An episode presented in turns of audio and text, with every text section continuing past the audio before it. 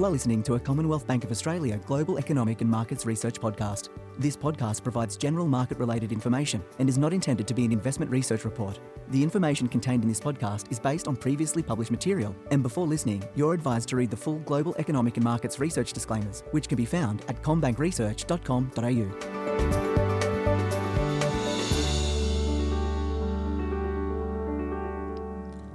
Welcome to the Global Economic and Markets Research Podcast. My name is Belinda Allen and I'm a senior economist here at CommBank. And today I'm joined by our chief economist, Stephen Halmarick. Stephen, nice to have you on. Thanks, Belinda. Very good to join you again. Yes, now it is the second Tuesday uh, in the month, so it's the household spending intentions uh, release, and this month for August. Now, the consumer is really at front of mind at the moment, given we've had five consecutive interest rate hikes from the Reserve Bank of Australia, and not just uh, small interest rate hikes either. They've been uh, 50 basis points a clip, apart from that first one uh, back in May, with the cash rate now sitting at 2.35%. Stephen, what, what, what happened to the HSI index over August? Well, as you say, Belinda, there, there's certainly a lot of monetary policy tightening you know, in the pipeline. But for August, we actually saw the HSI index up again, up 0.8% on the month. So it's a fairly modest gain, up to 115.5. Uh, interestingly, compared to August last year, the index is up 15.1%. But of course, August last year, uh, New South Wales and Victoria were in the you know what we might call the Delta lockdown, so those annual percent changes look pretty large. Um, and so the month of August, the, the increases in the HSI were pretty narrowly based, you know, yet again. Mm. Um, so we saw home buying, health and fitness, motor vehicles, and household services up, uh, but some weakness in areas like travel, entertainment, transport, and retail. Now, we've noted in a lot of our uh, more recent reports that there's this real disconnect at the moment between consumer sentiment readings, which are at deeply pessimistic levels, and yet data like the Household Spending Intentions Index, as well as more uh, older data from the Australian Bureau of Statistics, still showing quite elevated consumer spending data. It's really at the moment trying to unpack why that is and and how that's going to unfold uh, over coming months as that interest rate hiking cycle really starts to hit the consumers. How do you think it's all going to play out, and maybe what are some of the reasons why we are seeing that disconnect? Well, if we look at the items that were up in August, uh, there are some, if you like, one-off reasons mm. really supporting growth in those areas. Um, if we look at the areas where there was some weakness, uh, things like travel, entertainment, uh, retail, uh, certainly they look like areas that are now being affected by the higher interest rates. So discretionary spending is, is coming away. Um, whereas there's some, as I mentioned, some one-offs that are really supporting some of the other areas. But overall, the other key factor is that um, the Reserve Bank, as I said, has increased interest rates by 225 basis points, 2.25%. But really, only the first two rate hikes, uh, 75 basis points worth, have impacted uh, people's uh, mortgage repayments. So there's quite a lot of tightening still in the pipeline that's going to impact the consumer in the months ahead. Yes, and uh, our head of Australian economics, Gareth Aird, uh, did write a report on that. Some really interesting, uh, just outlines of, of how long it can take for that a lift in interest rates to actually uh, flow through to the higher mortgage repayments. And that note was published on the 5th of September 2022, if anyone does want to jump online uh, to have a look at that. So, just turning our attention back to the August uh, household spending intentions data, we did see the motor vehicle index jump by 13.3% uh, in the month after, you know, quite a few consecutive monthly falls. What do you think happened uh, in that index to see the jump?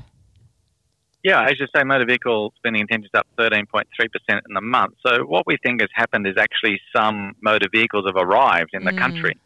So for many months, we've had big uh, supply chain uh, bottlenecks, if you like, uh, cars being ordered but not yet arrived. But the data that we can see um, and other you know, anecdotal evidence tells us that a lot of motor vehicles arrived in the month of August. Uh, final payment was made, and some people were happy to drive away in their new car. Yeah, so we did see a surge in car imports uh, in the trade data in, in July as well. So all that timing does make sense. Uh, if we turn to home buying as well, we have seen a, fair bit of volatility in that category, but the overall trend uh, is lower uh, over the past uh, 18 months or so. Uh, what is happening in that category?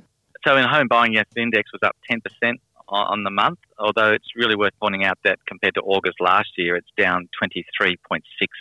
So, as you say, those, those higher interest rates over the uh, over the, the last year certainly have an impact.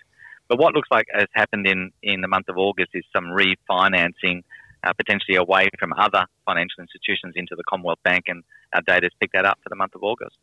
And uh, finally, just talking about the, the categories that rose, there was quite a big jump in health and fitness in August. Uh, now, once again, we have seen some more mixed results uh, in this category. Uh, but looking at some of the data, it looks like most of the improvement was centred on the health sector. Yeah, so interesting development there. You're up 7.2% for health and fitness, but as you say, most of it in the health category.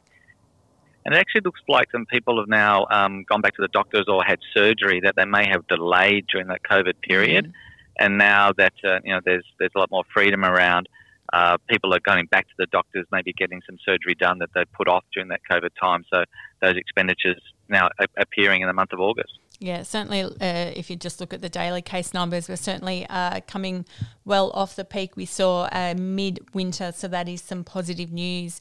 Now, they're the categories that we did see some lifts in August. Uh, you said at the start that uh, it was more those discretionary uh, sectors that did see some falls in August, uh, probably apart from transport. But entertainment, uh, that fell uh, the sharpest in August. It was down 7.2%. What happened in that category? Uh, so, entertainment spending, we did see that index down 7.2% in the month of August, but that did follow a solid 9% gain the previous month in July. And in fact, the biggest contributor to the decline in August was uh, movie theatres. Uh, we actually think this might be what we call the Top Gun effect. So uh, the movie Top Gun was, you know, really very popular uh, a month or two ago, and looks like the run ended in August. So um, that really did swing around the entertainment uh, category quite a lot. Uh, the other declines in the month of August were actually eating out and restaurants, uh, drinking places, you know, bars, nightclubs, and fast food restaurants. So perhaps uh, some impact of the higher interest rates really beginning to flow through to that entertainment spending. Yeah, had been particularly uh, strong, as you said, uh, in recent months as well, but not surprising to see some uh, falls come through in that sector, as well as we did see uh, after some more recent gains uh, a fall in travel spending intentions. Yeah, that's right. travel down 3.9% in the month of August. Uh, that's actually the fourth month in a row of some uh, decline in travel. Uh, so that was led lower by hotels, motels, resorts, tourist attractions, uh, things like that. Perhaps there's a weather, you know, a seasonal weather effect mm. there. You know, it was uh, winter, the weather wasn't that great. Um, so some seasonality there. but so travel spending is up pretty substantially from its lows. so from August last year, it's actually up 141.2 percent uh, from August last year, again when we were in Delta lockdown, that is actually still lower than uh, pre-COVID levels, still lower than it was in 2019. And the other category where we did see some uh, weakness come through was in retail. Now we had uh, seen this category perform uh, reasonably well recently, but another sign that maybe those higher interest rates are starting to impact. Yes, that's right. So retail down 1.3% in August. Uh, it was up pretty solid gains the, the previous month a bit of a decline in things like men and women's clothing, uh, which again had been quite strong, convenience stores, variety stores, home supplies, shoe stores. So some weakness creeping in there to the retail uh, numbers. Again, I, we think that would be related to the higher interest rates really beginning to impact on household balance sheets. And finally, transport, uh, maybe not so much of an interest rate story, but we did see some weakness come through in transport spending intentions yes, down 4% on the month. But the, the biggest swing factor there is uh, service stations, mm. so spending on fuel, you know, petrol and, and diesel.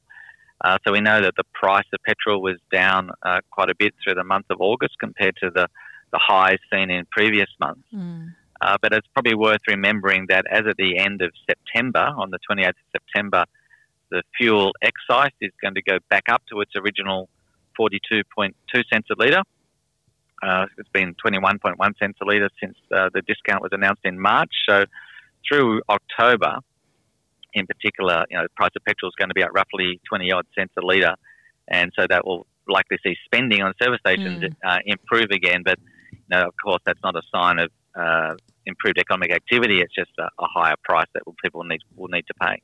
Stephen, it's going to be really interesting just to see as uh, the higher interest rates continue to impact um, mortgage repayments, how the consumer holds up uh, over the remainder of 2022. Thanks for joining. My pleasure. Thanks, Belinda. Now, uh, you can read the August edition of the Household Spending Intentions Index, which was published on the 13th of September 2022 on commbankresearch.com.au. And the data used in the Commonwealth Bank Household Spending Intention series is a combination of CBA data and publicly available Google Trends data. Any reference to the term CBA data means the proprietary data of the bank. As the statistics take into account only the bank's data, it may not reflect all trends in the market. All customer data used or represented is anonymised and aggregated before analysis and is used and disclosed in accordance with the bank's privacy policy.